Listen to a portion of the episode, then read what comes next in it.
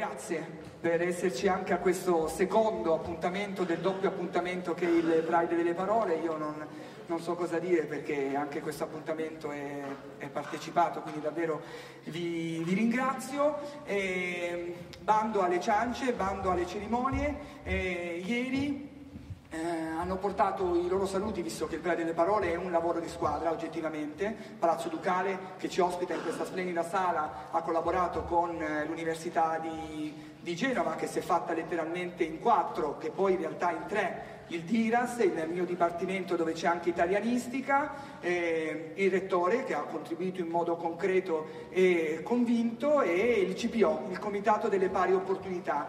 Eh, ieri ci sono stati i saluti di Palazzo Ducale di, eh, e del Dipartimento e ora vorrei chiamare Arianna Pitino, la Presidente del Comitato delle Pari Opportunità, un organo importantissimo dell'Università di Genova, a portare i saluti. ringrazio.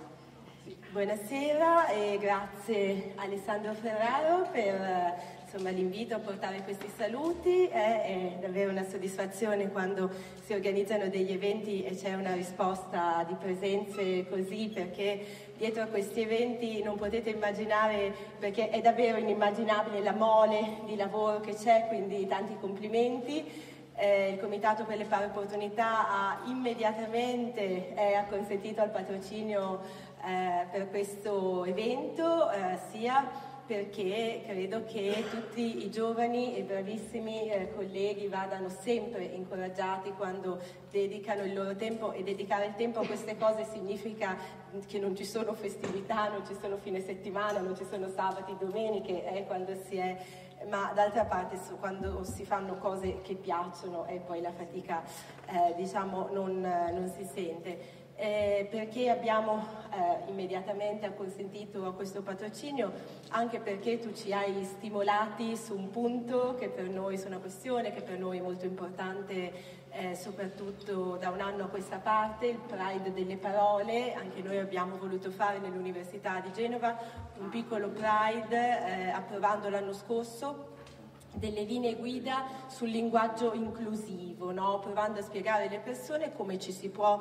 rivolgere alle altre persone senza far sentire eh, nessuno discriminato, nessuno escluso. E eh, questo è stata una piccola rivoluzione, d'accordo? C'è, c'è stato un dibattito, direi particolarmente acceso, eh, nell'Università di Genova, adesso nei prossimi mesi saremo impegnati a portare nei dipartimenti queste linee guida, se siete interessati se andate sul sito del Comitato per le pari opportunità le trovate, sono piccole indicazioni. A me pare di assoluto buonsenso, ecco, senza stravolgere la lingua italiana, la grammatica italiana che era il timore di tanti all'inizio, invece proprio sono regole di eh, inclusività che è quello che cerchiamo di fare ogni giorno, noi abbiamo delle azioni azioni eh, che portiamo avanti e poi abbiamo delle segnalazioni, delle istanze che ci provengono dal personale docente, dal personale amministrativo e soprattutto da studenti e studentesse che sono il nostro più grande stimolo. Ecco, quindi in questi anni questo ci ha portato a interloquire con tantissime persone proprio con l'obiettivo di rendere l'Università di Genova un luogo di inclusione, un luogo di benessere dove tutti e tutte si sentano sempre accolti, dove si sentano a casa e dove con grande serenità possano sviluppare la loro personalità e capire che cosa vorranno fare nella loro vita da grandi per sviluppare il, loro, proprio percorso di vita e di lavoro nel modo che ritengono più opportuno per loro stessi. Quindi grazie ancora una volta ad Alessandro Ferraro, grazie agli ospiti che saranno presenti, auguro a tutte e a tutti un piacevole pomeriggio. Grazie, grazie a Marianna Titino e a tutto il CPO del, dell'Ateneo, ci tenevo particolarmente non solo al mero patrocinio ma a un saluto perché vedo anche al munizioniere molti studenti e molte studentesse, quindi è importante che si conosca questa attività e questa opportunità.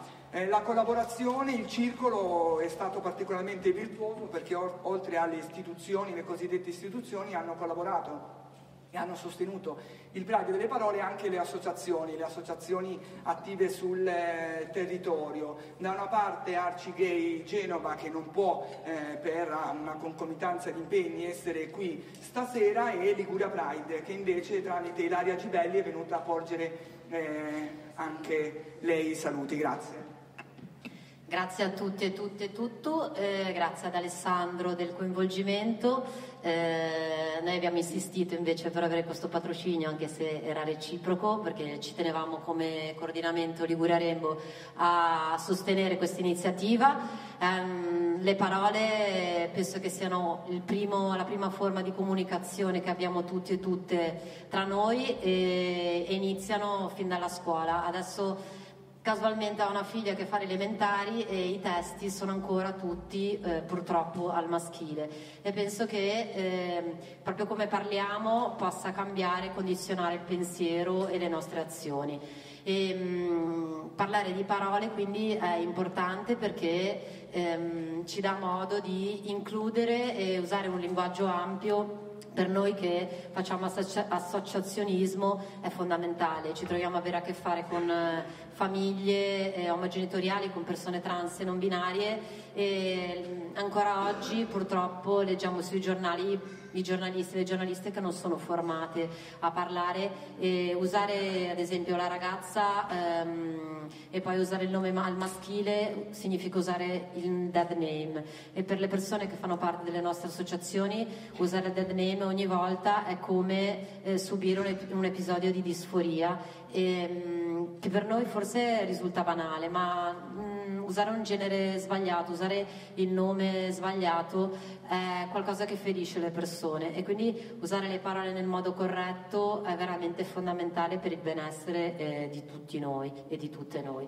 Quindi vi ringrazio per tutto quello che fate, mm, il coordinamento è molto felice di questa collaborazione, speriamo che al nostro prossimo Liguria Pride Village dove celebreremo i dieci anni che lavoriamo attivamente sul territorio, la collaborazione possa essere ampia, inclusiva e Alessandro eh, ti ringrazio per questo coinvolgimento.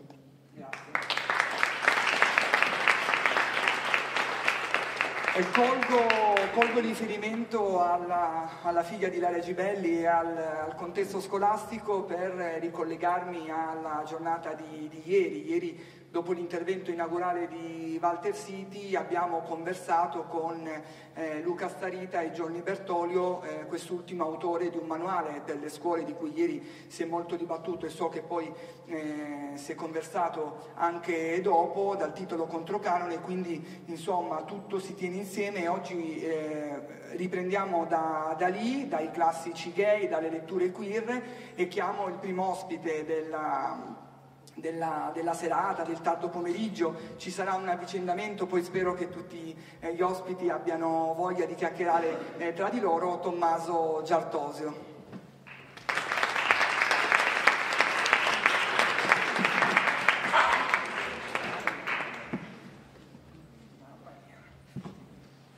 Tommaso Giartosio, autore di Non aver mai finito di dire, che è il, un libro che è stato un punto di riferimento per, per, molti studiosi, per molti curiosi. Stamattina ne parlavamo proprio all'università con Starita e Bertolio che hanno tenuto conto di questo tuo saggio su eh, gay e letture, eh, e letture queer. Eh, partiamo da dove parti tu da questo libro. Eh, abbiamo visitato alle scuderie del Quirinale la, la, mostra su Calvino Favoloso, qui a, a Palazzo Ducale è ospitata una speculare e abbinata mostra eh, su Calvino Cantafavole, tu prendi le mosse un po' a sorpresa, per, chi si approssima ad un libro del genere, di genere, diciamo così, da Calvino, non proprio l'autore che si presta ad una eh, rilettura queer, è un autore abbastanza trattenuto dal punto di vista sentimentale, non parliamo dal punto di vista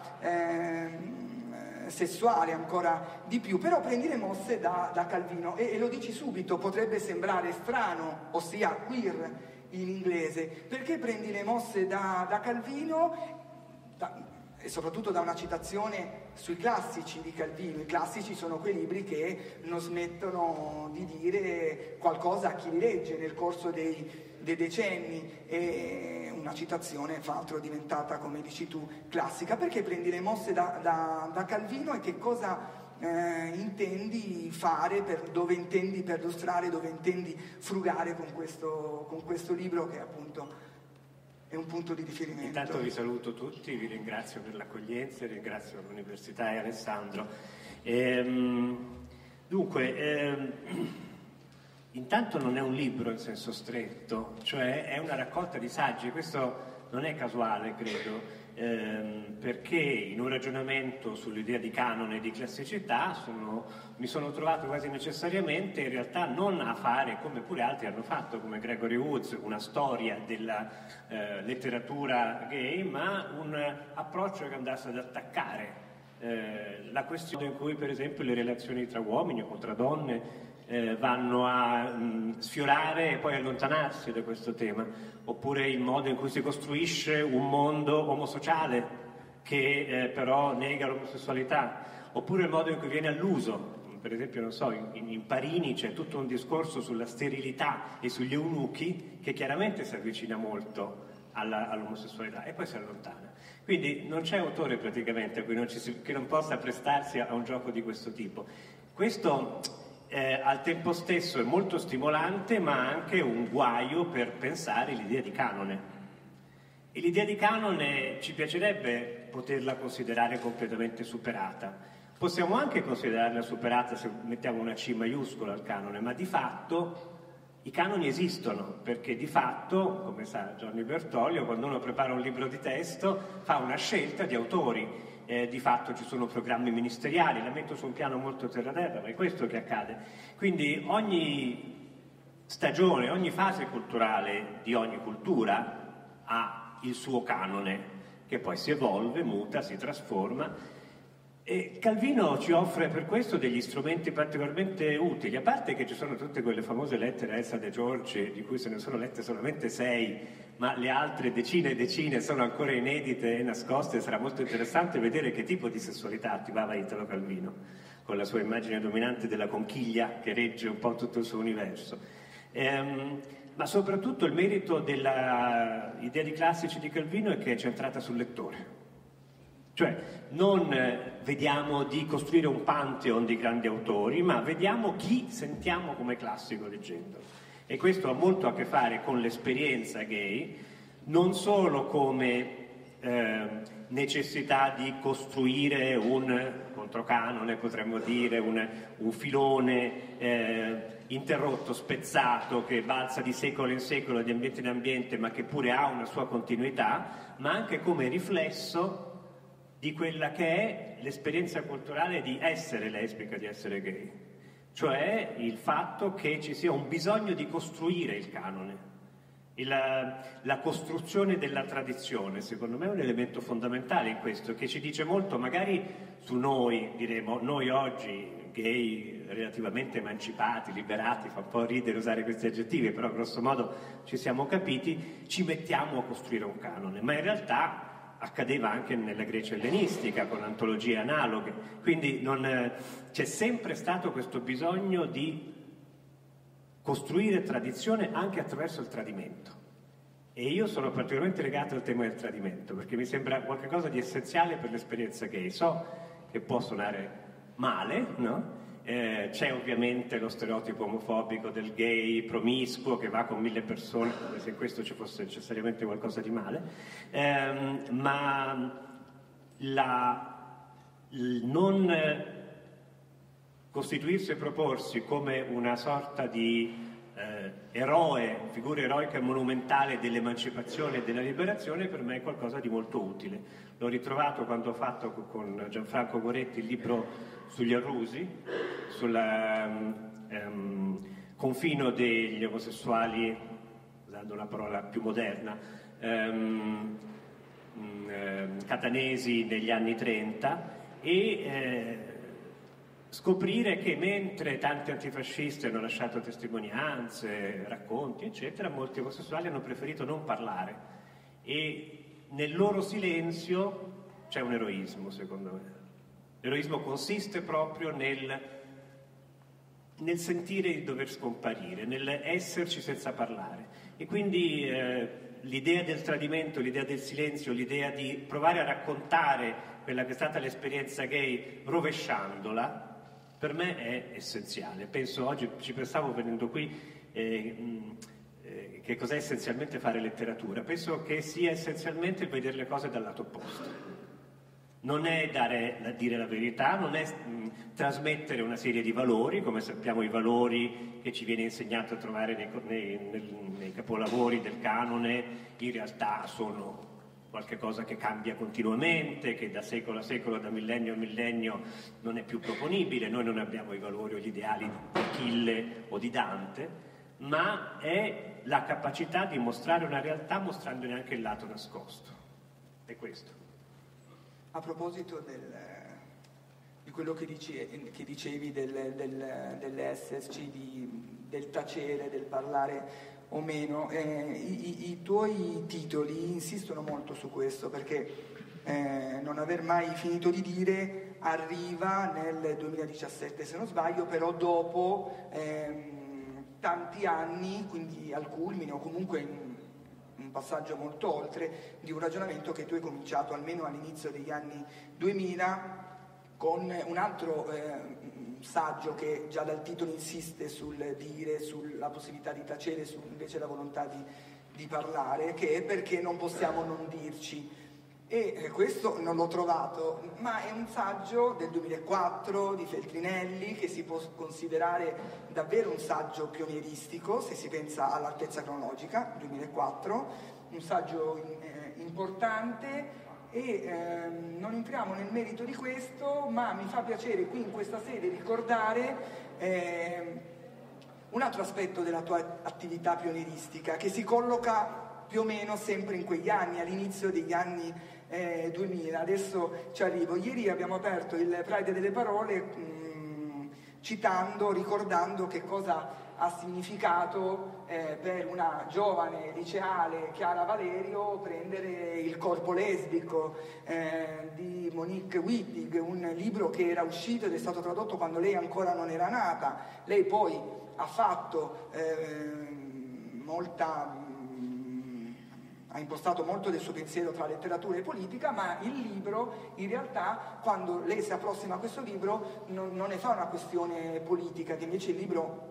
eh, promuove, ma è interessata all'amore tra due donne, quindi ci va a frugare questo, ci va a cercare questo e ci trova qualcosa di sé, l'aiuta. E immagino, mm, non lo so perché ero, ero troppo giovane, però immagino, per come si, si presentano queste antologie, che anche queste antologie quando sono uscite nel 2002, nel 2003, mi pare fino al 2006, in tutto sono cinque queste antologie che si intitolano, e mostrano anche queste, Men on Men, che adesso sono degli episodi editoriali mh, dimenticati, ignorati, insomma non, non, non, si sa molto di, di, di queste antologie, però sono delle antologie di racconti gay pubblicati da Mondadori che hanno la, vo- la, vocazione tascabile di arrivare ovunque. Quindi immagino alla generazione precedente eh, alla mia che cosa poteva dire trovare in libreria eh, un, un'antologia con eh, questa grafica e con eh, il sottotitolo Racconti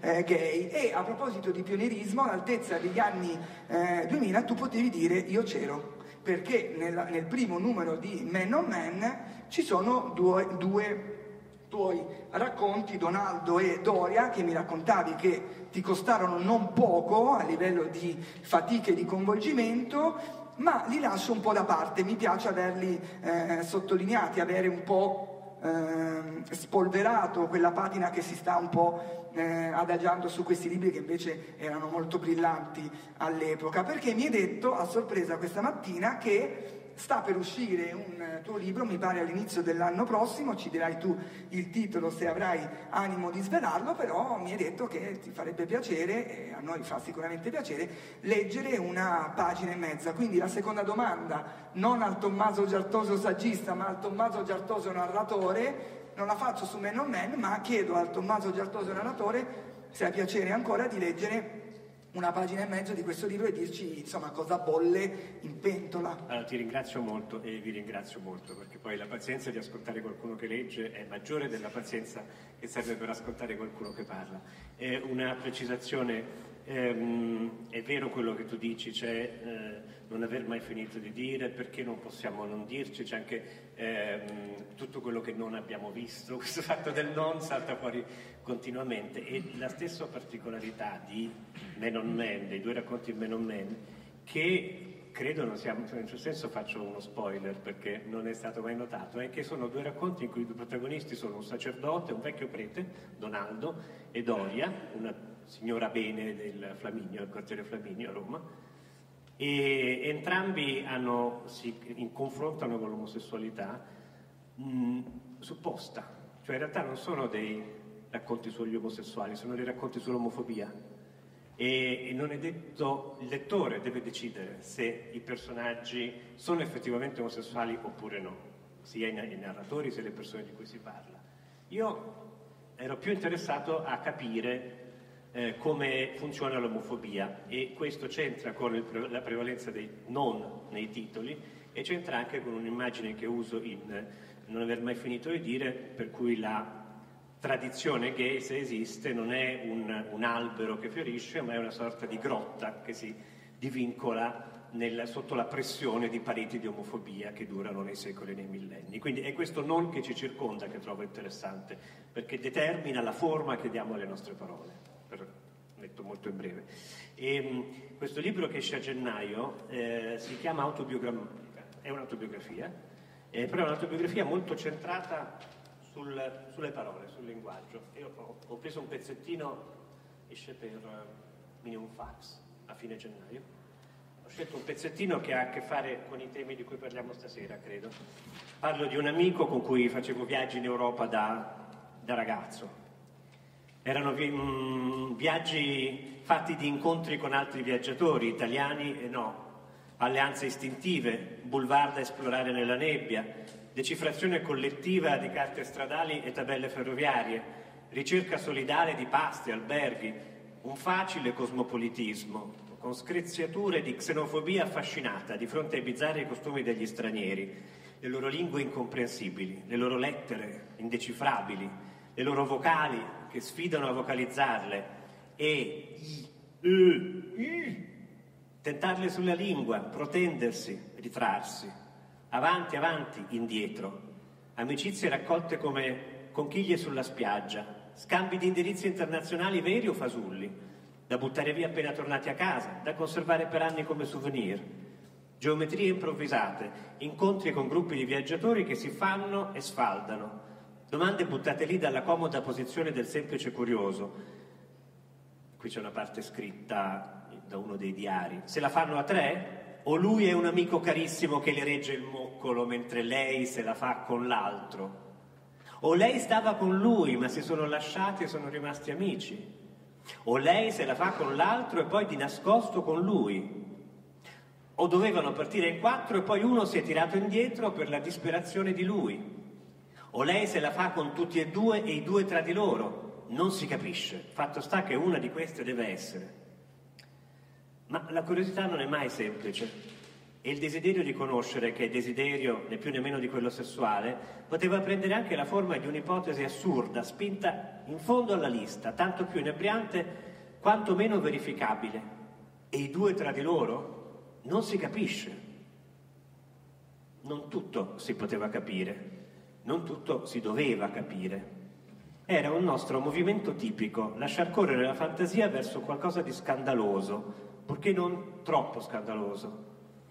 Ti immagini se ora mi alzassi in piedi e mi mettessi a urlare? Ti immagini se andassi da quella signora e le dicessi mi spiace ma il suo vestito fa davvero schifo? Ti immagini se... Ma non abbiamo parlato, siamo riusciti a tacere ciò che è nefando, a imporci la necessità di sapere non sapere ciò di cui eravamo a conoscenza. Quando ho ritrovato Filippo, molti, molti anni dopo quello scorcio di liceo, si era ormai serenamente avviato lungo il percorso di una vita gay. Per quanto ho potuto intravedere, aveva acquisito una tranquilla consapevolezza di sé, aveva accanto un compagno stabile che amava, aveva una vita professionale consolidata, aveva, aveva, aveva, aveva tutte quelle cose che compiono e sigillano una lunga metamorfosi. Non gli ho mai chiesto come abbia vissuto gli anni della nostra amicizia, ho paura a chiedere. Temo che mi parli di pensieri e desideri più lucidi dei miei. È difficile e penoso per chi si è trovato nella nostra posizione sentire, precisamente come la vertigine in cima a una scogliera, la ventata di questo folle pensiero cosa poteva avvenire? Cosa sarebbe stato da ragazzi sapere di non essere soli al mondo, avere accanto una persona come noi, la prova vivente che dovevano essercene anche altri e altre, e per giunta soprattutto un amico fraterno? Cosa avrebbe significato in quegli anni di quasi unanime silenzio, il silenzio di un'eterna consacrazione dell'eterosessualità a unico vero Dio, cogliere una risata proveniente dai chierichetti? Quanto sarebbe stata diversa tutta la nostra vita? Quanta felicità avremmo trovato e anche quanta infelicità, non ne dubito, ma entrambe vere, se solo avessimo scambiato mezza parola su questo, su ciò che non essendo stato detto allora, tuttora non ha un nome. E si può indicare solo con un vocabolario tecnico che appartiene a altre stagioni della vita, al momento oggettivante e scientistico, a quello militante, a quello provocatorio, a quello disilluso, omosessuale, omofilo, gay, queer, checca, frocio, frocia persa, mentre non sapremo mai, mai come ne avremmo parlato allora, con quali allusioni e metafore, con quale cruda proprietà di termini, come ne avremmo scritto, con quale primo alfabeto, in quale lingua di Adamo. L'amore, più tardi, è arrivato, per me come per lui, il sesso pure. Le prime volte, anche quando arrivano tardi, sono sempre prime volte, ma le prime parole no, quelle cambiano. Quando ormai siamo adulti e abbiamo imparato a essere facondi, ironici, elusivi, analitici e bugiardi, bugiardi anche nel mentire, quando ormai non siamo più sinceri nel mentire. E non siamo più teneri nel ferire. Le prime parole di 17 anni, se non vengono pronunciate, sono perdute per sempre. E sarebbe bastato così poco. Il cedimento di una confessione che spezzasse il corretto cameratismo di quelle notti in canadese seduti in mutande e maglietta a parlare di David Bowie o Lou Reed o Elton John o Freddie Mercury dal punto di vista strettamente musicale, si intende. Ho una frase finalmente chiara in quei diari di viaggio fitti fitti esaustivi che io, occhi azzurri, così lo chiamavo, compilavamo se- separatamente ogni sera e ogni sosta e poi ci mostravamo a vicenda. Leggi, ecco cosa è successo oggi, ecco la mia verità, la tua qual è? O anche solo l'innesco di un gesto in una qualunque giornata di viaggio attraverso il Finnmark o il Donegal, i confini estremi d'Europa dove amavamo spingerci più a nord e più a ovest per poi tornare indietro. Al ritorno da uno dei nostri peripli, quando ci si adagiava nello scompartimento del treno nuovamente italiano, sotto le stampe in bianco e nero dei villaggi di pescatori e borghi appenninici, restando straniti per tutti quegli abiti e volti che all'improvviso parlavano la nostra lingua, un bambino ha chiesto a Filippo, ma tu perché hai i modi da donna? Sai, io ero una donna, poi ho cambiato e sono diventato un uomo. Oggi ammiro quella risposta, immediata, coraggiosa e discreta, fantasiosa e vera, ma allora deve essere rimasto ben zitto di fronte all'imperatore che, esibendo la sua nudità, svelava la mia ipocrisia. Avevo fatto di tutto per salvaguardare la distanza tra noi, alloggiando la nostra amicizia in una camera bianca dove nulla poteva turbarla, neanche un granello di polvere, e proprio lì il bambino era entrato con le scarpe infangate. Quella sera scrisse sul diario che Filippo gli aveva raccontato un sacco di balle e proseguì con un brano che è un piccolo capolavoro di contorsione, ma anch'esso a suo modo interamente vero. Eravamo amici, scrivevo, pur conoscendoci molto poco, legati, che ci piaccia o no, due fratelli, in qualche strano modo, una coppia di attori comici alla Stanley Olio. E poi la frase più limpida e penosa non ci approviamo del tutto l'uno con l'altro. Filippo deve aver letto queste righe, cosa ne avrà pensato?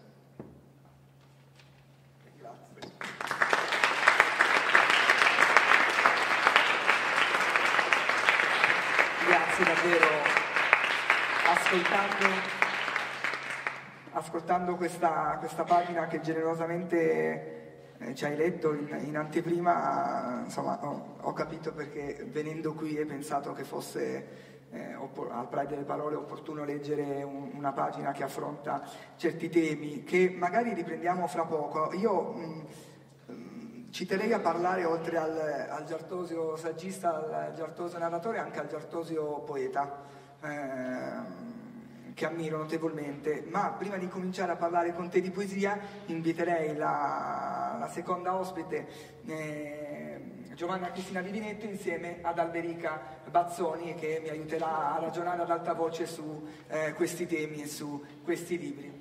Prego. Giovanna Cristina Divinetto, laureata alla Sapienza di Roma e l'autrice di eh, Dolore Minimo, forse uno dei libri qui eh, che serve meno eh, esibire. Eh, Dolore Minimo, una raccolta di poesie che, come dicevo ieri, eh, può fregiarsi dell'inesistente titolo e un po' posticcio di libro che ha messo insieme critica e pubblico, perché, ed è un libro di poesie, non proprio un, un romanzo che è un po' più ostico, dico questo perché innanzitutto hai debuttato eh, con tutti i crismi, se si parla di poesia, perché hai debuttato nella collana Lira Giovani eh, diretta da, da, Buffoni, con una presentazione di Dacia Maraini, con un commento di Alessandro Fo, insomma i crismi e i protagonisti c'erano, c'erano tutti, però hai soprattutto questo libro insomma, avrebbe fatto strada lo stesso con le sue gambe perché è un libro di notevole poesia ed è un libro, che questo è un titolo importante, si fregia del, del titolo di primo libro, di prima raccolta in poesia che restituisce esplicitamente in versi una transizione di, di genere, la, la, tua. Ed è un libro che non solo ha messo insieme la critica, ci hai vinto anche il premio Viareggio, ma anche il pubblico. È un libro che è diventato eh, un simbolo non solo della, eh, della, comunità che rappresenti, ma per esempio ha ispirato una serie di successo di Prime come, come Prisma. Quindi davvero ehm, non ricordo um, un libro di poesia che ha avuto recentemente un successo così trasversale. E, um, però mi taccio un pochettino perché invitato, abbiamo invitato Alberica Bazzoni a dialogare con noi, a dialogare con Vivinetto, poi magari una domanda eh, alternando la poesia di Giartoso con quella di Vivinetto la pongo anch'io, però ho, ho invitato Alberica eh, Bazzoni a dialogare con Vivinetto in qualità non solo di eh, studiosa di letteratura italiana contemporanea, di letteratura queer e di molto altro, eh, sei stata ricercatrice a Oxford, adesso sei stabilmente al, all'Università per Stranieri di Siena, ma oltre a occuparti di questi argomenti sei l'autrice di una monografia che adesso prendo, che è la monografia Scrivere la libertà uno splendido saggio, una splendida monografia su Goliarda Sapienza, ma non solo su Goliarda Sapienza, ma su Goliarda Sapienza concentrandosi su corpo, identità e potere nella narrativa, quindi nell'esperienza letteraria, ma anche nell'esperienza biografica di Goliarda Sapienza. Mi pare che il dialogo non possa che essere virtuoso, quindi cedo subito la parola a, ad Alberica, che so che vuole ragionare ad alta voce con noi, e poi se vuoi porre un paio di domande o quello che, che desideri a Vivinetto. Grazie. Funziona? Funziona. Sì? Ok.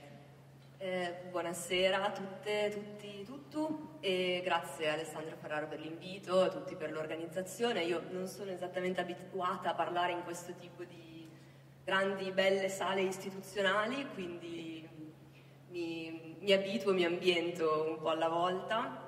E, mm, volevo, sì, sono autrice di questo libro su Goliarda Sapienza, sono tanti anni che ci lavoro. E, mm, Volevo partire da una riflessione sulla letteratura come spazio di complessità e sul queer come spazio di complessità. E, ehm, a partire da una considerazione, noi siamo qua a parlare del Pride delle parole, e, ehm, nella, nel movimento, nella storia eh, LGBT, più A, ehm, si è tracciato e si traccia ehm, movimenti diversi fra loro e ehm, una tendenza eh, che possiamo osservare oggi, e poi giuro arrivo a Goliarda Sapienza e a, eh, e a Vivinetto, ehm, può essere quella di indicare il, i diritti come ehm, uno spazio di modernità, ehm, a volte anche in un'ottica omonazionalista, per esempio. Da un'altra parte invece il queer, un mondo queer, ci parla di soggetti ribelli, ci parla di una complessità dei generi, di una complessità delle sessualità. E volevo partire da qui anche proprio per mettere in rilievo anche alcune strumentalizzazioni che a volte vengono fatte, stanno venendo fatte in particolare in questi giorni, proprio sul, sui movimenti per i diritti, movimento LGBT. Eh, penso a questa immagine che mi ha turbato molto di un soldato israeliano che sulle macerie di Gaza sventola una bandiera arcobaleno. In questo caso si strumentalizza eh, un'idea di ehm, queerness, di LGBT come modernità per ehm, sostenere in realtà qualcosa che invece è molto violento e molto cioè i gay sarebbero moderni e ehm, Israele sarebbe moderno perché apre al movimento LGBT, di contro eh, agli arabi che eh, opprimerebbero ehm, le persone qui. Parto da qui per dire che eh, la letteratura è invece uno spazio di complessità. Io ho amato e amo ancora moltissimo la letteratura israeliana e, ehm, il queer è uno spazio di complessità. In Italia abbiamo ehm, una letteratura queer del sud e, ehm, faccio una premessa che dubito sia necessaria dal mio accento, io non sono del sud, sono milanese di nascita, ho vissuto all'estero per appropriazione, appropriazione culturale, verissimo. Eh, Vado, aiuto. Spero di poterlo fare in modo rispettoso. E, um, ho vissuto all'estero per 14 anni in luoghi che si, a Oxford prima e a Berlino dopo, dove quest'idea di um, modernità eh, di solito auto eh, dichiarata, insomma, cioè questo senso anche di superiorità dei paesi del nord nei confronti eh, dei paesi anche europei del sud. Eh, mi sono appena ritrasferita in Italia da un paio di mesi, ma mi sono sempre occupata, eh, perché mi sono innamorata della letteratura siciliana in particolare, di Goliarda Sapienza eh, nello specifico, ma in generale con un mondo che mi è sembrato in grado di parlare di cose a me molto care, l'identità queer, tra, le, tra tante altre, eh, e di farlo da un'ottica che eh, era un po' diversa da un'adesione a questi, a questi ideali di modernità anche con derive insomma, neoliberali o nazionaliste che invece non mi, non, mi, non mi, hanno mai risuonato. E quindi la letteratura eh, come spazio di complessità nel sud Italia e nella tradizione siciliana in particolare eh, ha una voce veramente ricca, poetica, ehm, che ci consente, ci consegna proprio eh, uno spazio di immaginazione eh, di realtà altre, di realtà sfumate, di realtà complesse appunto, maschio, femmina, ma anche nord-sud, eh, modernità e passato, tradizioni, ehm, altre temporalità, sono tutte parole con cui poi vorrei poi introdurre e dialogare ehm, con, con, Giovanna. Ehm, faccio due esempi che per riconoscenza anche, io adesso sto supervisionando la tesi di dottorato di una studiosa che si chiama Alice Parrinello, che lavora sul ehm, Sud queer come spazio di altra modernità, recuperando eh, una specie di ampissimo archivio di letteratura e arte queer del Sud Italia e lei lo fa a partire da Emma Dante, dentro cui poi inserisce tanti nomi, fra cui per esempio Yolanda Insana, per arrivare alla poesia. E un altro libro di Goffredo Polizzi, che ha scritto un libro questo in inglese, Reimagining the South, in cui si reimmagina un Sud a partire proprio dalla, dalla identità queer. E a questo punto credo che il collegamento con la poesia di, di Giovanna Cristina Vivinetto sia chiarissimo. E vorrei chiederti se ti relazioni, se quest'idea di un sud queer eh, anche diverso da, una, da, un'ottica modernità del nord, insomma, ti, ti risuona o no magari. Beh, intanto vi ringrazio per l'invito Alessandro, sono molto contenta di essere qui questa sera. Beh, eh, come vuoi che ti risponda? Da poetessa o da insegnante? Perché da insegnante mi verrebbe dire che parlare di un queer, di un sud, in un'ottica queer eh, potrebbe starci benissimo, proprio perché il sud storicamente è stato proprio un crocevia di culture, esperienze che si sono stratificate, quindi proprio a livello poi di eh, esperienza storica, geografica, identitaria, fornisce ecco, un, un, un, suolo su cui poi poter costruire qualcosa, sicuramente molto fertile. Ehm, quindi ecco, secondo me ci potrebbe, ci potrebbe stare. Io da, da, poeta mi sono spesso interrogata sulla rappresentazione eh, letteraria ehm, dell'identità queer, in particolare di ciò che mi riguarda da vicino, e cioè appunto della, della transessualità. Nel momento in cui dovevo pensare alla tesi di laurea magistrale, avevo un progetto bellissimo che proprio consisteva in una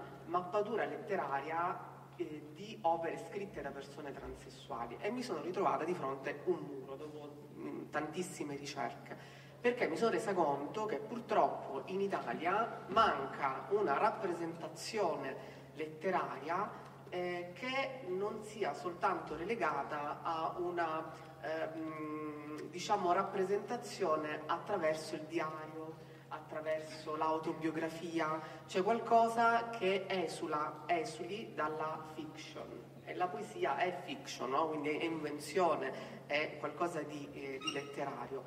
E, mh, mi trovo d'accordo con quello che diceva Alessandro, cioè che Dolore Minimo è stato un libro da un, ha camminato da solo, ecco, e, e, mi sembra sorprendente, ce lo definisco quasi un miracolo a quasi sei anni dalla, dall'uscita ormai e, mh, e, credo che questo sia dovuto a tutta una serie di fattori insieme. Sicuramente la tematica uh, contrib- ha contribuito molto alla, alla diffusione, ma soprattutto credo perché ha riempito un vuoto che effettivamente non era stato riempito prima.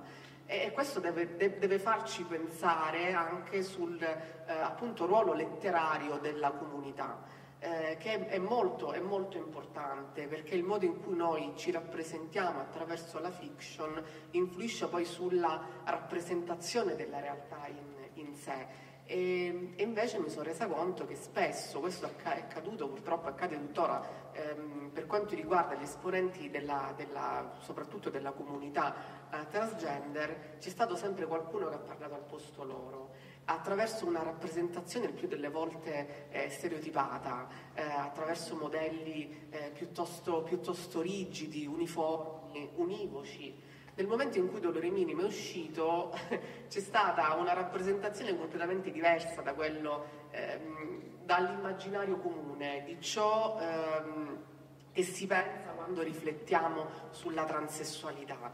E, e questo ho avuto modo di ehm, diciamo, costruirlo nel tempo, man mano che passavano gli anni, ricevendo anche feedback da persone che mi raccontavano Giovanna, a me non pensavo che la transessualità fosse quello di cui tu parli immersi in dolore mio, pensavo fosse chissà quale esperienza strana ai limiti della realtà, ecco perché purtroppo ehm, diciamo, deriviamo ecco, una narrazione eh, solamente in un certo, in un certo tipo. Ehm, quindi ecco, rappresentare ehm, un'identità queer significa anche dare la possibilità di narrazioni diciamo alternative che non contemplino solamente tutto ciò che è inerente all'autobiografia, alle esperienze che solitamente ci aspettiamo da quel tipo di persona. Ecco, io ho cercato di dare un'altra rappresentazione che fosse mia, ma che al tempo stesso però attingesse a una base letteraria ed è questo forse il, il, miracolo della letteratura, cioè quello di fornirci degli strumenti con cui chiunque può rispecchiarsi nella storia raccontata, a prescindere dal proprio vissuto individuale. E, mh, e quindi ecco, sono contentissima degli esiti che sta avendo nel corso del tempo questo libro e soprattutto negli ultimi anni in cui è necessario ribadire certe esperienze, certe storie e credo fermamente che la letteratura e la poesia possono essere armi di liberazione straordinaria, più della propria storia, okay? perché la, la poesia ci offre queste chiavi di comprensione universale.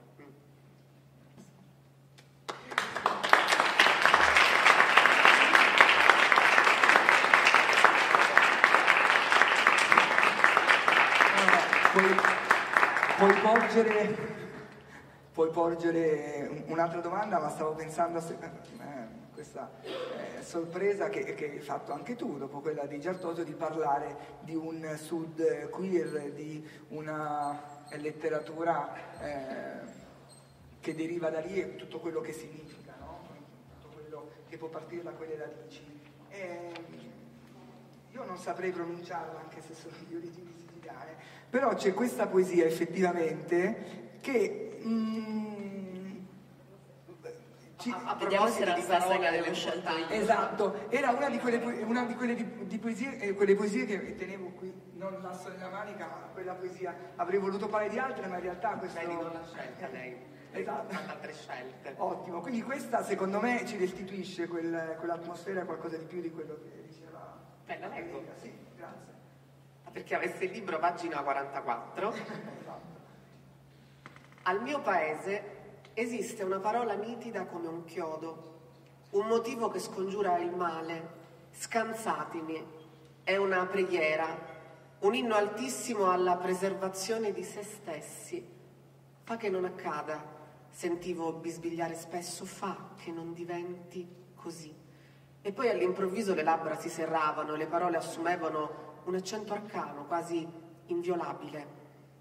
Eppure gli scansatemi, signori, tornarono uno ad uno. Il male da scansare fu concepito tutto nel mio grembo, ma non ci furono nuovi spergiuri da formulare, parole che annullassero parole, mani da alzare al cielo per fingersi inutilmente sorpresi, feriti.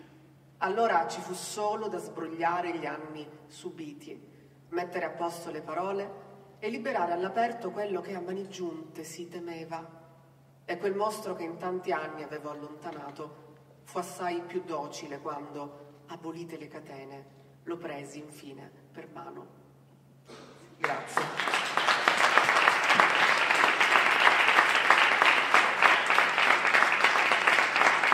A proposito di, di, quello che ha detto Al, Alberica, questa poesia forse andava letta. Se fare un'altra domanda?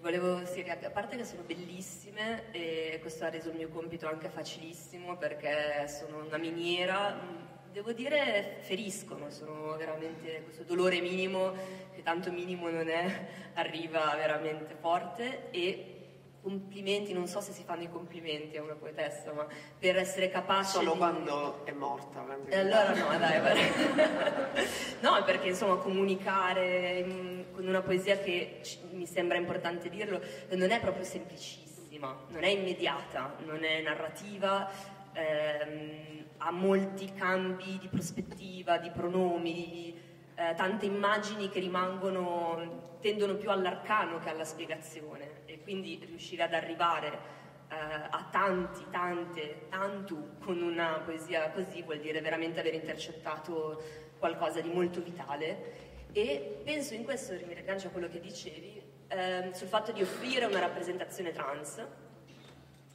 eh, penso che sia una risposta anche molto forte, parlando di letteratura e di canoni, all'idea che se si fa letteratura gay eh, si faccia qualcosa di tematico che eh, riguarda solo i soggetti che hanno esattamente quell'esperienza. Lo stesso vale, benché non siano soggetti minoritari quantitativamente, per le donne, nel senso che c'è un pregiudizio che vorrebbe che la letteratura scritta da donne riguardasse le donne. E, solo certi soggetti avrebbero diciamo, la possibilità di parlare in maniera universale a tutti.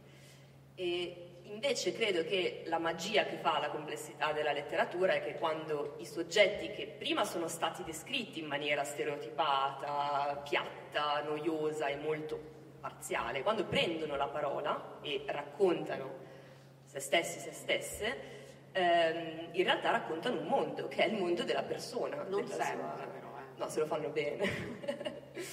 eh, cioè, se non lo fanno in maniera didascalica, insomma, ma eh, quando la poesia o la letteratura riesce a, a fare questo, assurge a un universale a partire però da un'esperienza molto, molto personale. a volte anche il contrario, cioè c'è il testo dell'omofobo che riesce a cogliere qualche cosa dell'omosessualità. Dante è un esempio classico. No, mh, assolutamente. Io credo che nella scrittura di queste poesie, che poi ho scritto che ero giovanissima, non so se riuscirò a scrivere altre cose così, eh, avevo tra i 21 e i 23 anni, e mh, credo adesso a, a, distanza di anni ehm, abbia agito proprio un'esigenza di essere compresi, profondissima, proprio vedendo che non c'era intorno una, qual, qualcosa che mi restituisse così chiaramente quello che stavo vivendo. E quindi ecco, questo sedimentarsi nel corso degli anni di questa esigenza, di questa urgenza dovuta anche in comprensione, unita poi appunto al fattore della, della poesia, si è trasformata in una, una, poesia fortunatamente chiara, intellegibile, nonostante l'esperienza, ehm, il punto di partenza chiaramente molto, molto personale, però è anche vero che ehm, l'esperienza transessuale, tolta l'etichetta trans, sia qualcosa che tutti noi viviamo nella nostra esistenza. Tutti noi siamo delle persone diverse che eravamo nel passato. Se tutti noi ci guardassimo all'indietro, avessimo la possibilità di vedere proprio fisicamente, corporeamente le persone che, che eravamo, i corpi che siamo stati nel, nel, passato, probabilmente non ci riconosceremmo. Ed è, è questo il, il, concetto che... Ehm, volevo abbracciare, volevo, volevo, spiegare in poesia. D'altronde in Dolore Minimo la parola transessuale appare solamente due volte in 70 poesie. Ehm, proprio per quest'urgenza di, di, chiarezza, come dire, io ti spiego questa situazione, ma ti dimostro anche che è qualcosa in cui tu leggendo puoi riconoscerti, puoi rispecchiarti e che poi ci sia riuscito meno, insomma non sta a me dirlo, però ecco l'intento fortissimo era questo, anche magari in maniera un po' inconsapevole, allarmata del fatto che appunto una giovane di 22-23 anni aveva letto tantissimi libri in cui, anche scritti da persone transessuali, in cui la rappresentazione di questa identità appunto era piuttosto piatta, votata appunto a un dolore senza fine, a, una, a, un odio estremo, a una mancata accettazione, a queste eh, vite piegate tutte quante verso un unico destino. Ecco, la poesia invece ci permette di, di aprire questo ventaglio di scelte, di possibilità e di trasformare dei dolori che possono essere massimi, enormi, insormontabili, in dolori più piccoli, minimi, in qualcosa che appunto anche se continua ad esserci, però riconosciamo che ci appartiene, che ci definisce ehm, anche se ci fa male. Io credo che noi impariamo di più soffrendo che attraverso esperienze positive, queste lo, dicevano i greci. Quando io studiavo al liceo classico c'era questa frase bellissima, pateimatos, no? cioè apprendi attraverso la sofferenza, che è quello che dico anche ai miei alunni, soffrite così, così eh, apprende, lo dico anche ai genitori, fateli soffrire così saranno bravissimi però ecco, è, mm, è vero, c'è una, un, un, un significato, c'è una chiarezza nel dolore che ci permette poi di, di vederci meglio e, e vedere meglio eh, chi siamo e, e, ciò che ci circonda. E credo fortemente che eh, Giovanna poetessa non sarebbe venuta fuori senza Giovanna persona, Giovanna donna transessuale e viceversa. Queste due cose sono eh, strettamente eh, correlate e, e, definiscono poi anche la mia visione, il mio approccio col mondo e, e con le parole. Una frase bellissima di Audre Lorde che dice non sprecare niente del tuo dolore, soprattutto del tuo dolore. E io mi, mi riallaccio citando invece Primo Levi, eh, che insomma lo parafraso, diceva eh, il dolore non, non, si può togliere, non si deve, perché il dolore è il nostro guardiano, è qualcosa che ci protegge, che definisce il nostro stare al mondo e ci permette paradossalmente di, ehm, di crescere. E, insomma, mi piace molto l'idea del dolore come eh, qualcosa a cui il nostro corpo eh, frappone una resistenza e che poi arriva ad appartenerci, un po' come fanno eh, le ostriche, le conchiglie con le perle, no? Qualcosa che si stratifica fino a che poi diventa materiale inerte e che però continua ad esserci perché fa parte di noi. Mm? L'altro stavo pensando, ponendo l'ultima domanda per ora Giovanna, partendo però dalla, dalla, dalla raccolta di poesie di Giartosio, come suonano nelle, nelle orecchie simili parole e dolore e eh, ricollegandomi su, per, eh, alle parole a quello che dicevamo prima, tu hai, fatto, hai detto giustamente nella, nella, raccolta dolore minimo la parola transessuale appare solo due volte, appare però in un componimento che è... è non lo fa, vedi, non c'ho, ne, me l'ero pure scordato, non l'ho fatta apposta invece... Sono, mi hai dato... no, ma siamo, siamo perfetti, dovremmo farlo più spesso, e, però mi ha dato un assist perché nel, in dolore minimo eh, le parole sono importanti, ecco questa cosa l'ho ripetuta fin troppo, mi sento un po'... Eh, Nanni Moretti, però davvero... Ehm, eh, un po' lo sono. Un po' lo sono. Bruno Vespa, un po' Nanni un Ecco sì, fermiamoci qui con i paragoni. E, cioè, anche un po' Marzullo con tutti questi libri. Direi, eh? direi, di fermarci qui con, con i paragoni. E, Beh, prima mi offri l'assist e poi mi dai una bastonata. E, ah no, dicevo che imparo, imparo dal dolore. Comunque, eh, effettivamente in dolore minimo le parole sono centrali, diciamo così, eh, non importanti, sono centrali, insisti eh, sull'uso delle, delle, parole. Ieri abbiamo fatto riferimento alla rievocazione che fai della figura paterna che riscopre il proprio ruolo di padre risillabando... C'è tro... il, mio, il, mio, fantasma tra di voi che... Eh no, ieri abbiamo fatto riferimento perché Bertolio ti ha antologizzato e quindi c'è la la figura del padre che risillaba, eh, riscopre il proprio ruolo e risillaba il suo rapporto con te, cercando di eh, fare attenzione e parlare al femminile, ad una figlia che eh, era un, un, figlio. E poi c'è una, una poesia, un, ce lo dirai tu, una sorta di tête à tête in cui le parole transessuale e normale si stagliano anche graficamente in, eh, in, corsivo, poi ti chiedo di... Ah, vedi, l'ho fatto veramente? Sì, sì, no, l'hai fatto, colgo questa occasione. E, e, parto però da eh, una poesia di, eh, di Giartosio, perché eh, Giartosio poeta ha pubblicato nel 2019, mi pare, Come sarei felice, sottotitolo Ritratto compadre, una raccolta di poesie che mette insieme due argomenti divise in due parti, con una cerniera, con un poemetto stellina eh, di cerniera. Da una parte eh, il ritratto di un padre, un ritratto problematico di un padre, dall'altra parte, nella seconda parte, una sorta di romanzo di formazione, romanzo eh, di amore. Ad un certo punto però, fatto si potrebbe parlare ore, a un certo punto qualcosa scatta intorno a pagina 95, pagina 100, le, le prime, quelle pagine eh, eh, insisti molto sull'uso eh, delle parole, poi se ci sarà tempo cito qualcosa, però adesso eh, l'assist lo voglio cogliere fino in fondo. Tu a un certo punto,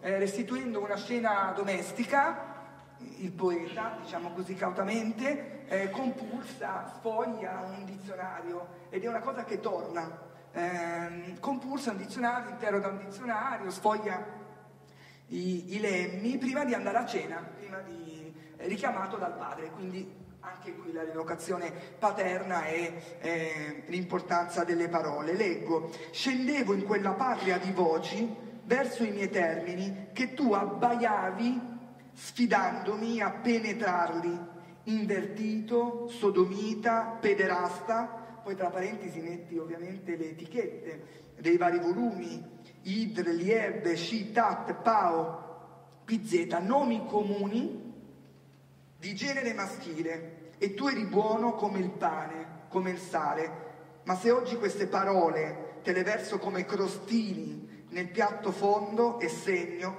che sei di nuovo tu là nel buio ad annaspare con l'indice dove si sfibra la costola del tau, zeta, trat e il primo supplemento, insomma parole che risuonano eh, come invertito, sodomita e pederasta, mentre se vuoi leggere la poesia a cui faccio riferimento eh, e volete mh, commentare la prima Giartoso e poi Vinetto come desiderate, mi pare che questo Allora, la pagina è, me la sono segnata, eh, 67. 10.000 orecchiette, però...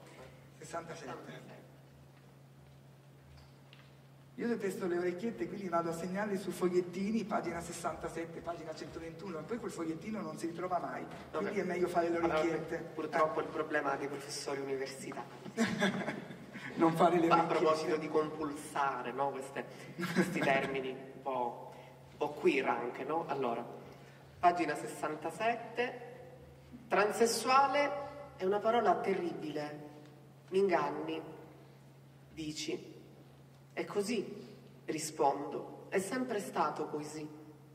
Distogli i tuoi occhi dai miei, li volgi alle mani, alla tazzina di caffè piena per metà, al piede destro del tavolo, all'insegna del bar dove mi hai dato appuntamento, all'auto che ti sfreccia accanto in strada. Queste cose a cui ti appigli non ti daranno alcuna salvezza. È solo che non si capisce, esiti. A vederti sembri una normale. Può bastare, mi alzo e mi prendo il sacrosanto diritto di sembrarti diversa da tutte le altre. Mentre mi allontano si insinua un'amara soddisfazione. Essere normali, sorrido, come suonano vuote queste parole.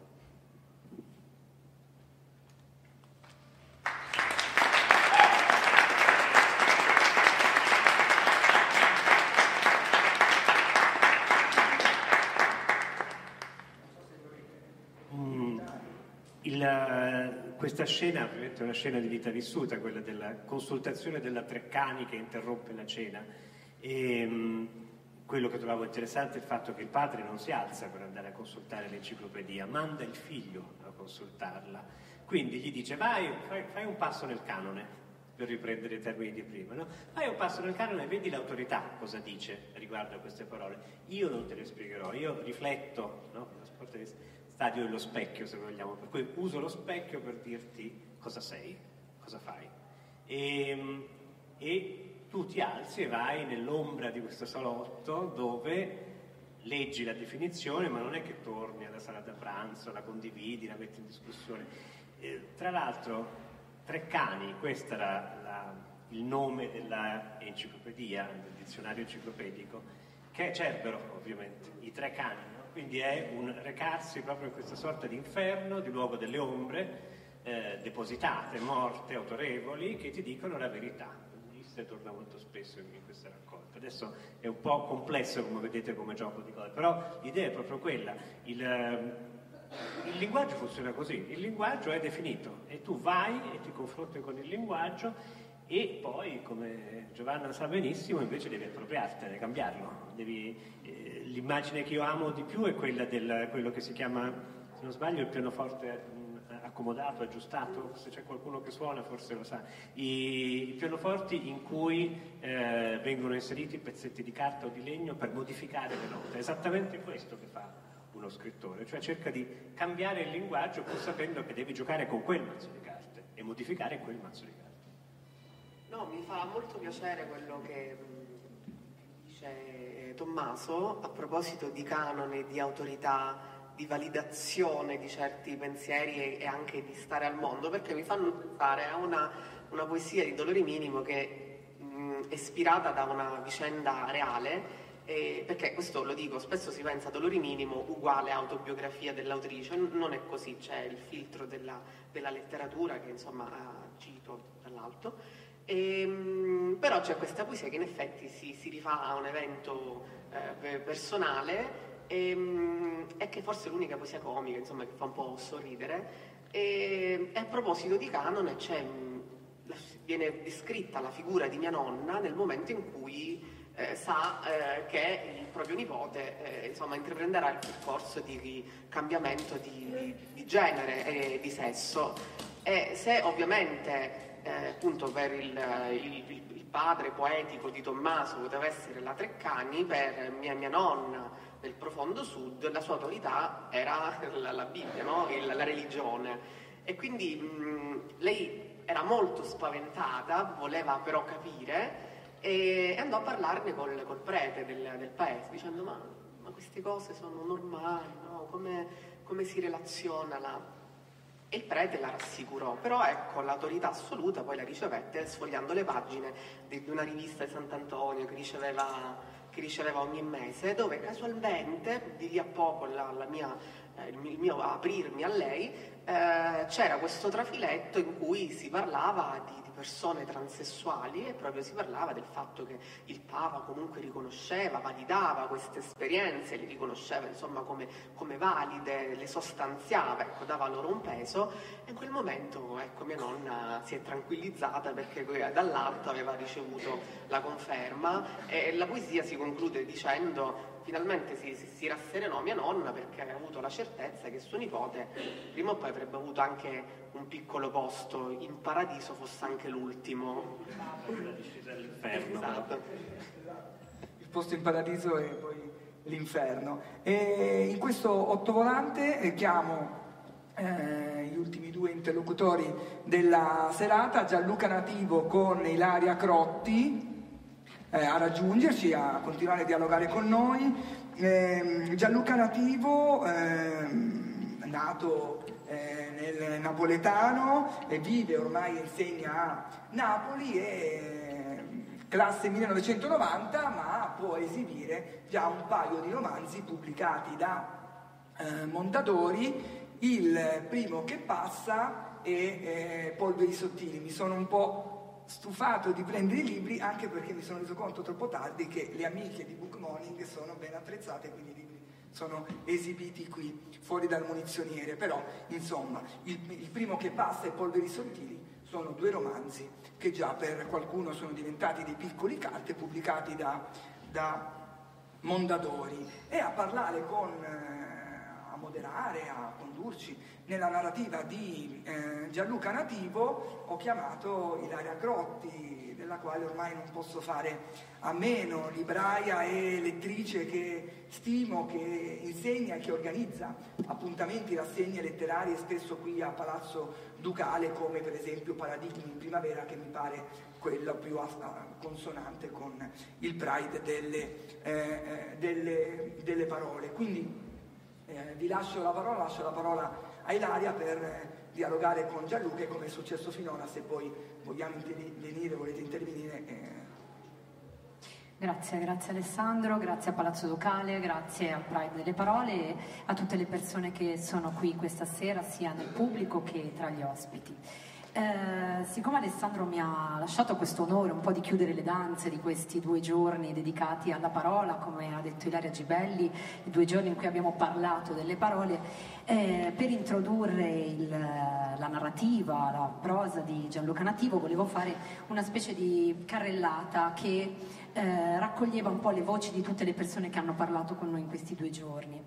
Partendo proprio da questo, da, da, dal dal contesto del linguaggio, della lingua, della comunicazione, della comunicabilità. Quindi eh, Vivinetto, che ancora adesso ha ricordato l'importanza di eh, poter riscrivere una grammatica, poter riscrivere eh, da un punto di vista anche eh, morfologico una lingua che possa eh, lasciare eh, libera, libertà di espressione alle persone che hanno bisogno di comunicare qualcosa che è nuovo, che è circostante, che è legato al presente e alla nostra realtà passando poi attraverso le parole eh, di Tommaso Giartosio e di Luca Starita che in qualche modo si sono avvicinati, anche se parlando eh, di autori diversi, nel, nel, momento in cui raccontano di come Isherwood e Tondelli attraverso l'omosessualità in realtà veicolano, catalizzano un disagio storico, un disagio sociale che è molto più grande e che riguarda tutti. E, Tommaso Giartosio con Isherwood lo fa nel contesto di una Berlino degli anni 30, una Berlino con una parabola discendente, quindi un Isherwood che scrive i suoi due romanzi berlinesi e Tondelli, citato da Starita, lo fa invece in un'Italia degli anni Ottanta, della fine degli anni Ottanta, dove il disagio è ancora diverso, eh, l'omosessualità diventa eh, un, um, un, sistema che può permettere di parlare a Tondelli del lutto, ma anche forse tra le righe di qualcosa di più pressante, di più grave, che era eh, l'AIDS, che in quegli anni eh, mieteva vittime ed era qualcosa che andava in qualche modo affrontato.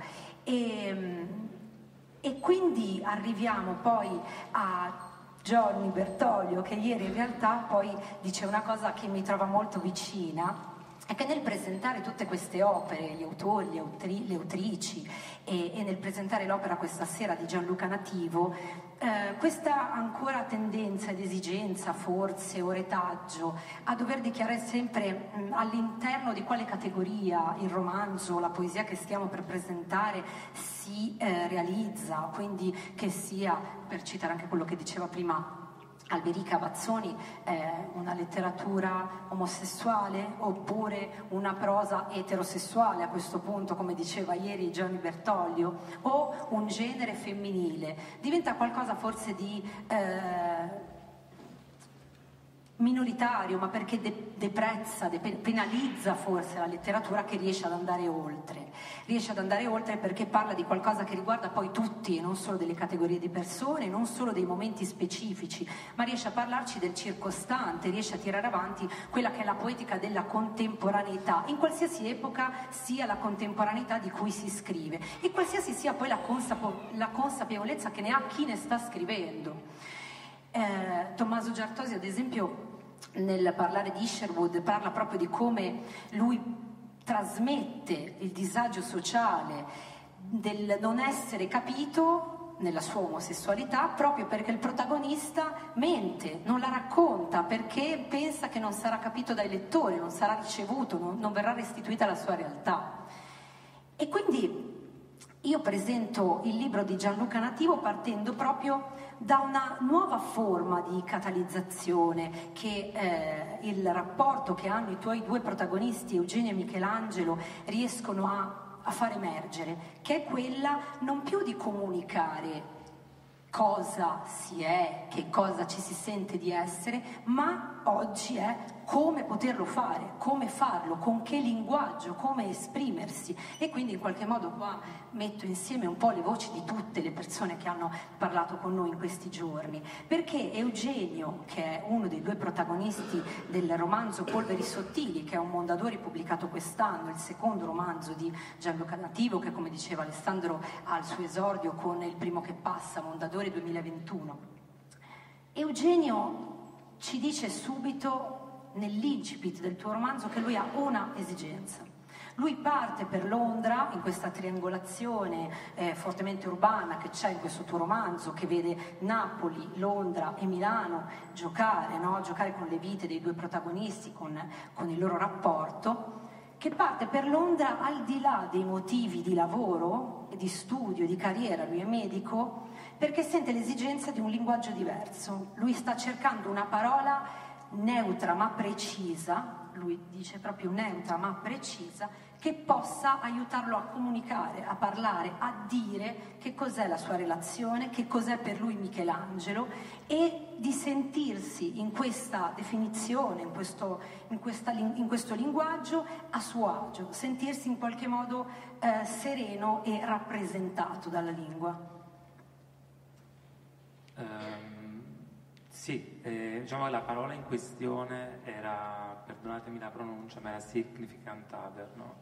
E che è intraducibile in italiano, che è l'altro significativo, l'altro necessario, e che in qualche modo rimanda semplicemente alla, al bisogno, in qualche modo, di eh, vedere eh, la relazione che lui sta vivendo in quel momento con, eh, con quello che è il suo eh, fidanzato, a, a, Eugenio non piace la parola compagno, eh, ma non gli piace perché appunto come dicevamo prima è, è un po' eh, più che altro quello, e tra l'altro questa citazione che fai tu è proprio la prima pagina del, del romanzo. E, ed è anche un po' un modo che ha Eugenio per risemantizzare un po' tutto quello che è la sua esperienza personale, che è lavorativa e relazionale, poi ovviamente soprattutto.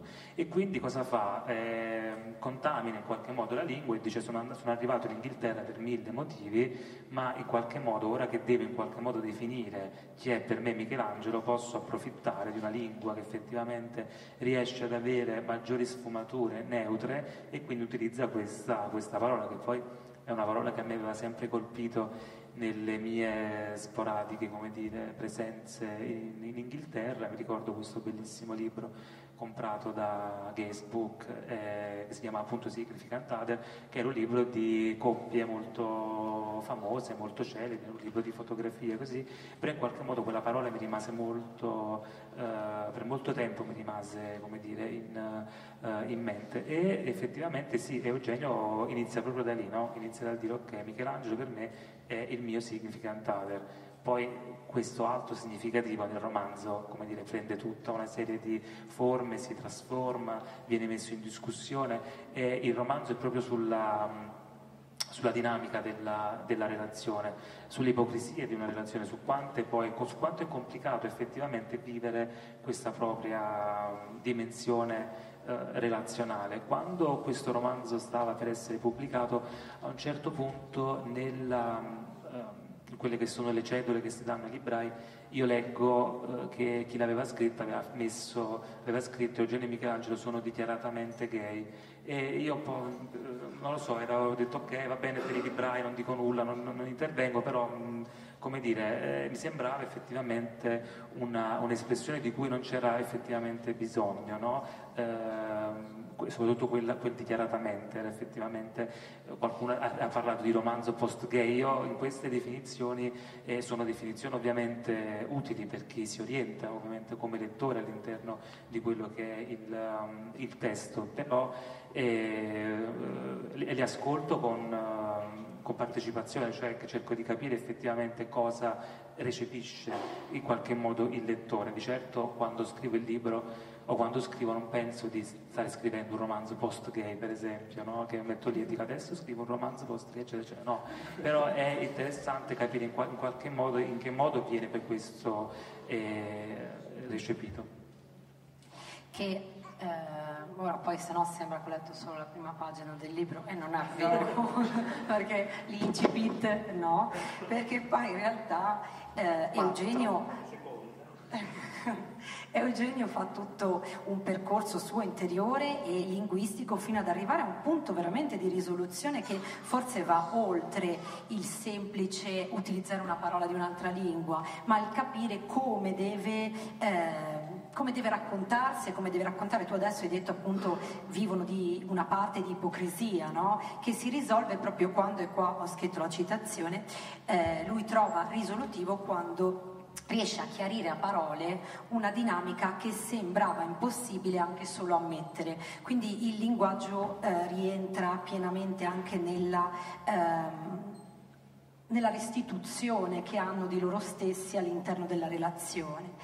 La, il secondo personaggio, eh, Michelangelo, che eh, è un personaggio completamente diverso da Eugenio e che mi richiama il Pierpaolo di Il primo che passa, è invece un protagonista con cui io ti vorrei mh, far entrare dentro una tematica un po' diversa, no? quella, del, quella, della contemporaneità, ma della contemporaneità della relazione della malin- e della malinconia. Abbiamo, abbiamo scambiato quattro parole prima tu ed io.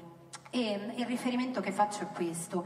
Eh, nel primo che passa il protagonista è Pierpaolo il, ed è anche Lio narrante, cioè noi eh, sappiamo delle sue avventure a un'età abbastanza giovane, è a cavallo tra la fine del liceo, l'inizio dell'università, comincia a scoprire la sua sessualità, vive le relazioni in maniera anche molto aperta per quanto spaventata, curiosa, insomma un otto volante per citare anche Alessandro di sentimenti che vive Pierpaolo in una Napoli periferica periferica che fa da sfondo, ma che fa anche da spinta a questo tipo di incontri che Pierpaolo ha.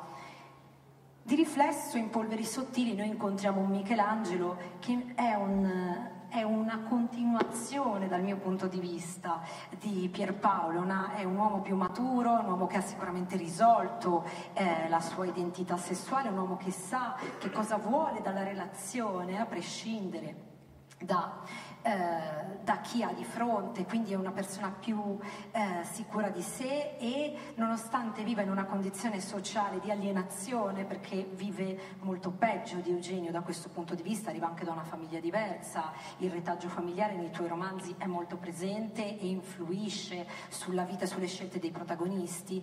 E quindi un personaggio come Michelangelo, che è più sofferente, è più alienato, fa fatica a entrare nel mondo del lavoro, non pensa alla carriera come Eugenio, però di fatto riflette un disagio sociale, qui siamo di nuovo quindi nel, nel, nel romanzo che attraverso il racconto di relazioni poi ci restituisce la nostra contemporaneità e, nostra, e le nostre criticità, che io trovo anche eh, tra i ragazzi delle scuole, ma tra eh, tutta una serie di eh, problemi giovanili che sono quelli del sentirsi comunque apatici, c'è una sorta di apatia. E eh, confrontando il tuo romanzo Polveri sottili con un romanzo che ho letto recentemente che tratta in maniera diversa ma una tematica simile che è quello di eh, Stefano Valenti, Cronache della sesta estinzione di cui abbiamo parlato, eh, c'è una risoluzione nei tuoi romanzi positiva che è data proprio dal fatto che i tuoi protagonisti,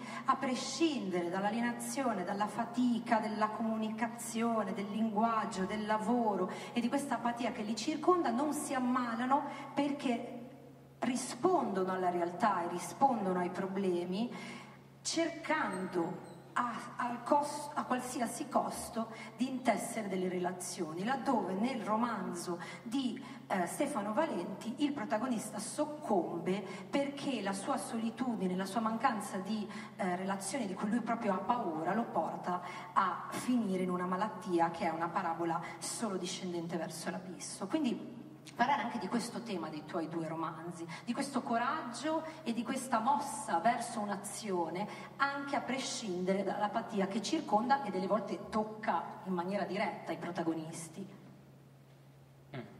Ehm, eh, sì, in realtà eh, sono contento di questa dire, osservazione che fai su, sui miei due romanzi. Va detto una cosa, che scrivere... Eh, nella narrazione l'apatia è già un problema narratologico perché un personaggio eh, qualcosa deve fare perché non puoi scrivere un romanzo di un personaggio che effettivamente non riesce mai a prendere un'iniziativa e, eh, però rientra comunque, e tra l'altro quando ho scritto Polveri Sottili, in una prima stesura, que- Polveri Sottili è un romanzo, potremmo dire che è raccontato a staffetta, cioè prima siamo nel punto di vista di un personaggio e poi siamo nel punto di vista dell'altro, ma nella prima stesura era raccontato soltanto dal punto di vista di Michelangelo, il quale aveva una specie di indolenza, di veramente una, un'attitudine eh, un approccio alle cose effettivamente troppo,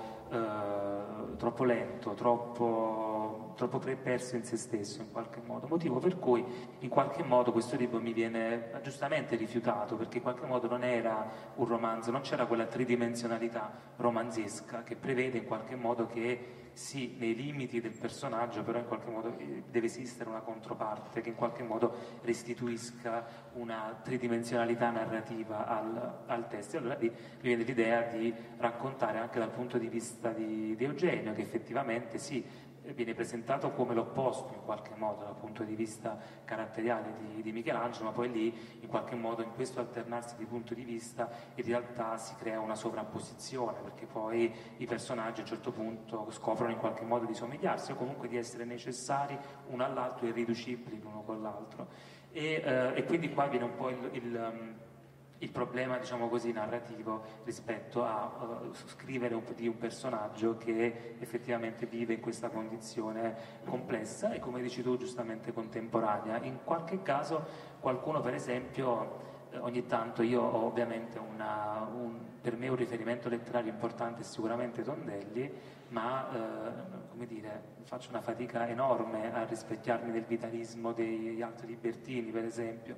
Stessa cosa fanno anche i miei personaggi. I miei personaggi il Pierpaolo, eh, qualcuno, per esempio, alcuni lettori l'hanno trovato in alcuni punti insopportabile come personaggio perché eh, effettivamente fa fatica in qualche modo a vivere e, qualche, e a, a, a gestire il proprio desiderio Oppure ultimamente mi è stato detto ma come mai i tuoi personaggi sono così fastidiosi? Io non, non, è un aggettivo che vabbè, eh, preferirei evitare che mi facessero certe osservazioni che mi mettono molto in, eh, in, discussione, ma è giusto dialogare con le proprie ombre, però non più che fastidiosi sono personaggi appunto che, eh, per i quali si ha, molti dicono che non riescono a entrare in empatia per esempio, però in realtà c'è una grande compassione che io ho rispetto a questi miei personaggi perché quello che fa Pierpaolo è proprio quello che prova Pierpaolo è la fatica del fare esperienze. Secondo me la fatica del fare esperienze, soprattutto l'esperienza relazionale, credo sia forse da un lato un tratto, credo, non mi voglio inventare come dire sociologo, però sicuramente credo sia un tratto della, nostra, della mia forse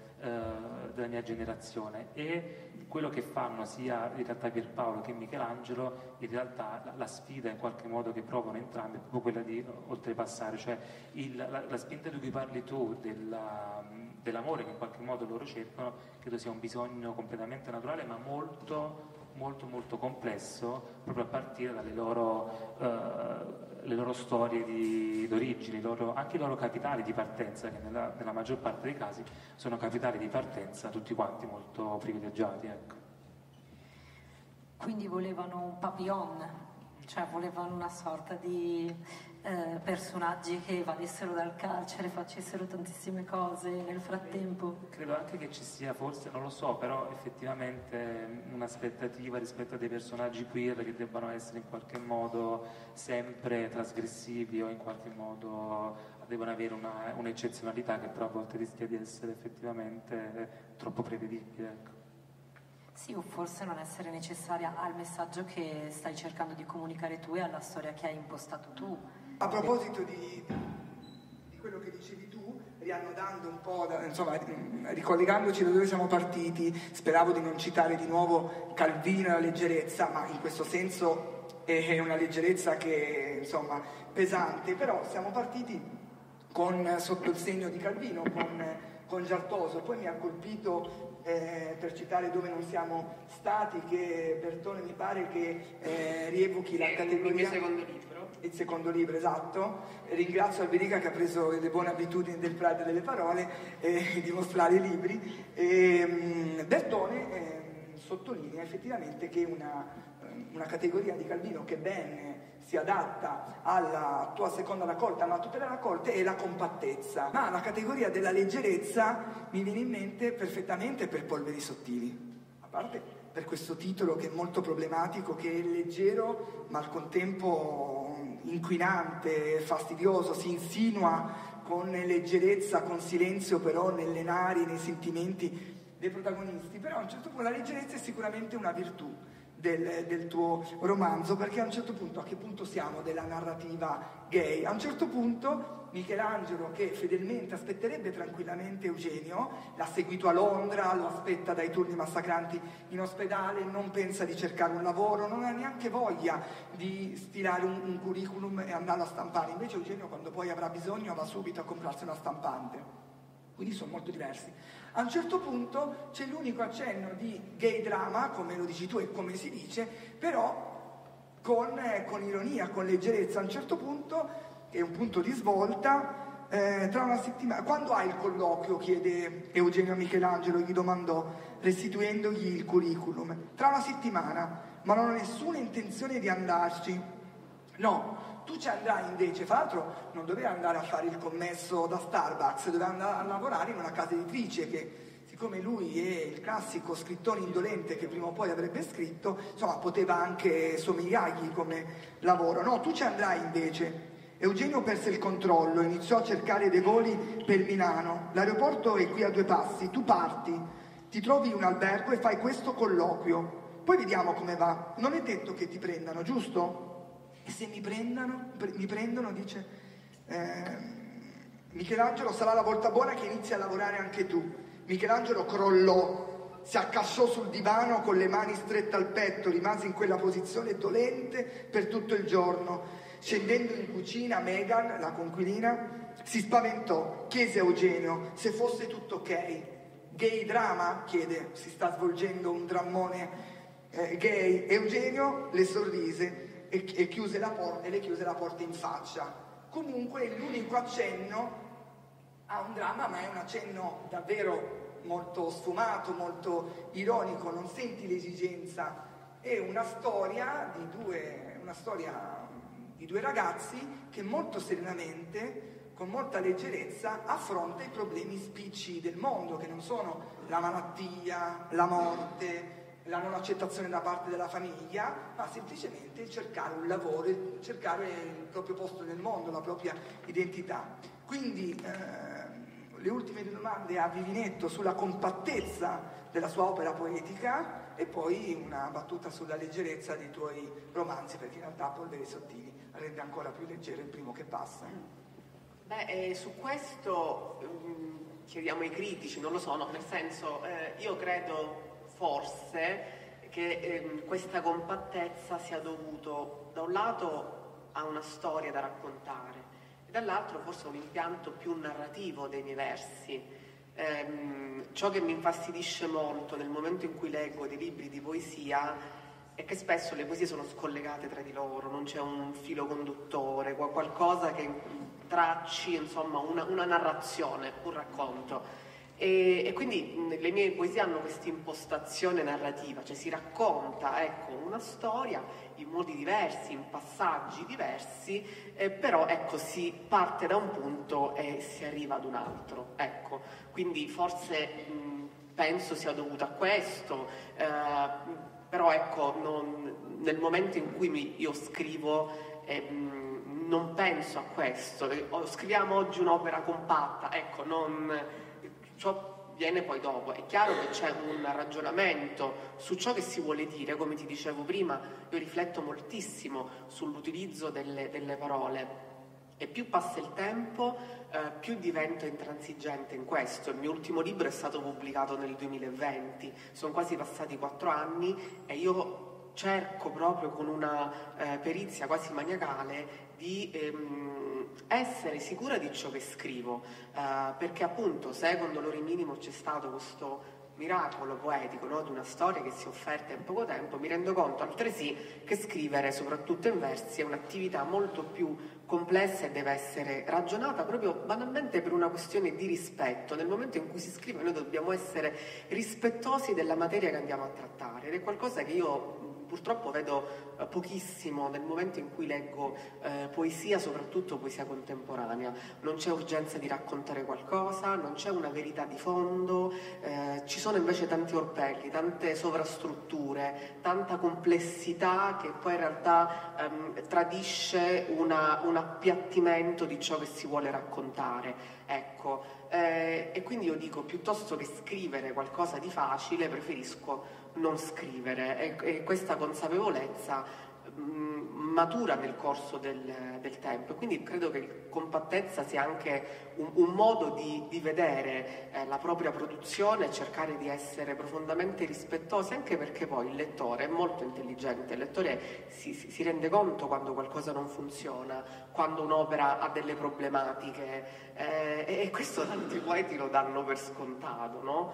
E, ehm, pensano di essere, di essere, furbi utilizzando parole ad effetto, eh, insomma invece la, la, poesia può essere molto complessa pur essendo semplice e, insomma ci, ci, vorrebbe un lavoro innanzitutto su se stessi per scrivere, cercare di, di, di, capire cosa abbiamo veramente da dire, cosa la poesia possa permetterci di tirare fuori e poi farlo. Spesso avviene il contrario sperando che la scrittura possa tirare fuori magari delle cose che poi non si hanno. Ecco. E, ehm, insomma, quindi ecco, compattezza credo in questi termini, ecco, di, di, di, rispetto, di onestà, come diceva Umberto Saba, ma non, non lo andrei a scomodare troppo, però ecco, mi, mi, sento molto vicino all'idea di una poesia che aderisca perfettamente eh, all'idea che ho di me stessa e mh, mm, che lascia trapelare quanta fatica poi c'è voluta per costruire l'idea che ho di me. Ecco. Una battuta sulla leggerezza, intanto invito a pensare se Starita e Bertolio vogliono intervenire eh, sul finale, vogliono aggiungere qualcosa. Ovviamente. Eh, che, eh, sulla leggerezza. Eh, vabbè, in realtà era il mio obiettivo forse, non che io avessi degli obiettivi prima di scrivere questo romanzo, però se un grande editore ti dà la, la possibilità di scrivere ancora, e uno dice ok mi gioco la, la, la possibilità e racconto in realtà la mia storia, cioè eh, la storia che io posso raccontare senza pensare a quelli che sono gli orizzonti d'attesa che in realtà anche nell'editoria quando abbia fatto un discorso a parte in realtà sono, sono molto più eh, vincolanti e stereotipate di quello che sembra e, e allora eh, in qualche modo sì volevo raccontare una storia che fosse appunto una storia, di, una storia d'amore e, e, della complessità di, di, una storia, di, una storia, d'amore. E poi in realtà la leggerezza è, è quello da un lato non riuscivo, scrivendo questo secondo libro, non potevo riutilizzare la lingua che ho usato con il primo, perché non, non ci riuscivo. Cioè, ci ho anche ripensato, ho detto adesso riprendo a scrivere con la stessa lingua con cui ho scritto il primo che passa, ma non, era, era, probabilmente era una lingua esa, esaurita, era una lingua, era una sintassi eh, finita. E per fortuna, perché in qualche modo riesco a guardare a questo romanzo con una certa uh, compassione, però eh, dovevo in qualche modo raccontare questo romanzo con, sì, chiamiamola leggerezza, ma che in qualche modo secondo me è anche il tratto che a me interessa di più, sia come lettore che come scrittore, e con questo in qualche modo mi riaggancio anche al tema di, uh, de, del canone, definendolo un canone personale, ma diciamo che in questa letteratura, soprattutto italiana, dove spesso, eh, o in alcuni casi, um, a volte l'amore omosessuale viene in qualche modo rapportato con l'idea di assoluto, di grandezza, di, no, penso a Petrolio, penso a Coccioli o Coccioli, non so mai come si pronuncia, Fabrizio Lupo, romanzi che in qualche modo io come lettore ho, ho apprezzato ma che come, forse come lettore giovane in qualche modo non riuscivo, non era quello che cercavo in qualche modo ripensando invece alla mia esperienza personale e, invece eh, c'è tutta una linea dire, più illuminista, chiamiamola così, che va appunto da Arbasino a Tondelli e che in qualche modo riesce a raccontare con quella che tu chiami leggerezza ma che effettivamente credo sia un racconto fatto dall'interno e per questo è eh, automaticamente eh, autentico, ecco, più che, che leggero. Grazie. Se volete ne avete già parlato abbastanza ieri, quindi concludiamo con una, con Sono una frase. devastati, poverini. Belli o sfiniti anche questa mattina, insomma. E allora eh, concludo con una frase tratta dalla monografia di, di Alberica, perché Giovanni, eh, sì, Gianluca, beh, sono sfinito anch'io. Eh, Giova, eh, Gianluca, eh, Gianluca crea. Come? Quello che sbagli i nomi signorini, se vuoi aggiungere una ah, se vuoi questi riferimenti li, li, li, adoro, li apprezzo eh, in altre sedi. E, no, Gianluca, eh, Gianluca, tu eh, hai fatto riferimento al canone, però in eh, Polveri Sottili crei un piccolo cane, eh, canone. Creo, crei un piccolo canone, citi espressamente alcune opere, chiami in causa eh, Morante, Ortese, Gisburg e perfino dei versi di, di, Sereni, quindi crei un piccolo canone all'interno del, del tuo romanzo. Però eh, la battuta finale ci tengo a, eh, a, a farla sul, Alberica, sì, Alberica. Sì, sì, non fate come Cesare, Bon, Cesare Bonamici che dopo la mezzanotte suggerisci nomi a signorini. Eh, però tu contribuisci eh, concorri al reinserimento di Goliarda Sapienza nel canone, una di quelle scrittrici che è stata esclusa ma che più di molte altre adesso sta rientrando prepotentemente, prepotentemente nel canone della lettura italiana per eh, ragioni che ci possono sembrare ovvie ma che fino a ieri ovvie non erano e tu lo fai sul terreno del corpo, dell'identità e del, del, del potere con la tua bella monografia, a un certo punto eh, dici sottolineando l'aspirazione che ha Goliarda Sapienza alla libertà, allo scardinare alcune norme sociali, alcune eh, norme condivise. Eh, dici questa cosa che secondo me è in linea, può essere un'ottima chiosa per il brani delle parole, se poi vuoi chiosare la Sono chiosa. curiosissimo di sapere cosa ma, dico. Ma quanto, quanto, quanto Mettiamo il suspense. Il testo, il testo è parola, performativa che trasforma il sé nel suo farsi e nel suo comunicarsi e la letteratura è concepita come forza espressiva che agisce sul soggetto e sul mondo. Questa è una frase secondo me eloquente, una buona chiosa per il Pride delle parole. Se ti, ti, ti concedo l'ultima chiosa perché non vorrei. Ma sì, America. Mamma mia. Parlo? Eh, se vuoi chiusare, certo, sì. sì. Eh no, pe- sono d'accordo con quello che ho scritto, che, Però non che la forza trasformativa della parola, cioè che nello scriversi, come diceva anche Giovanna prima, ma tutti in realtà ci si fa, cioè si trasforma se stessi, si trasforma il mondo raccontandolo in un, in un altro modo e immettendo la propria parola rinnovata, diciamo, nel mondo là fuori, nel mondo delle parole. Sono grato di questa chiosa. Allora vi ringrazio per la partecipazione.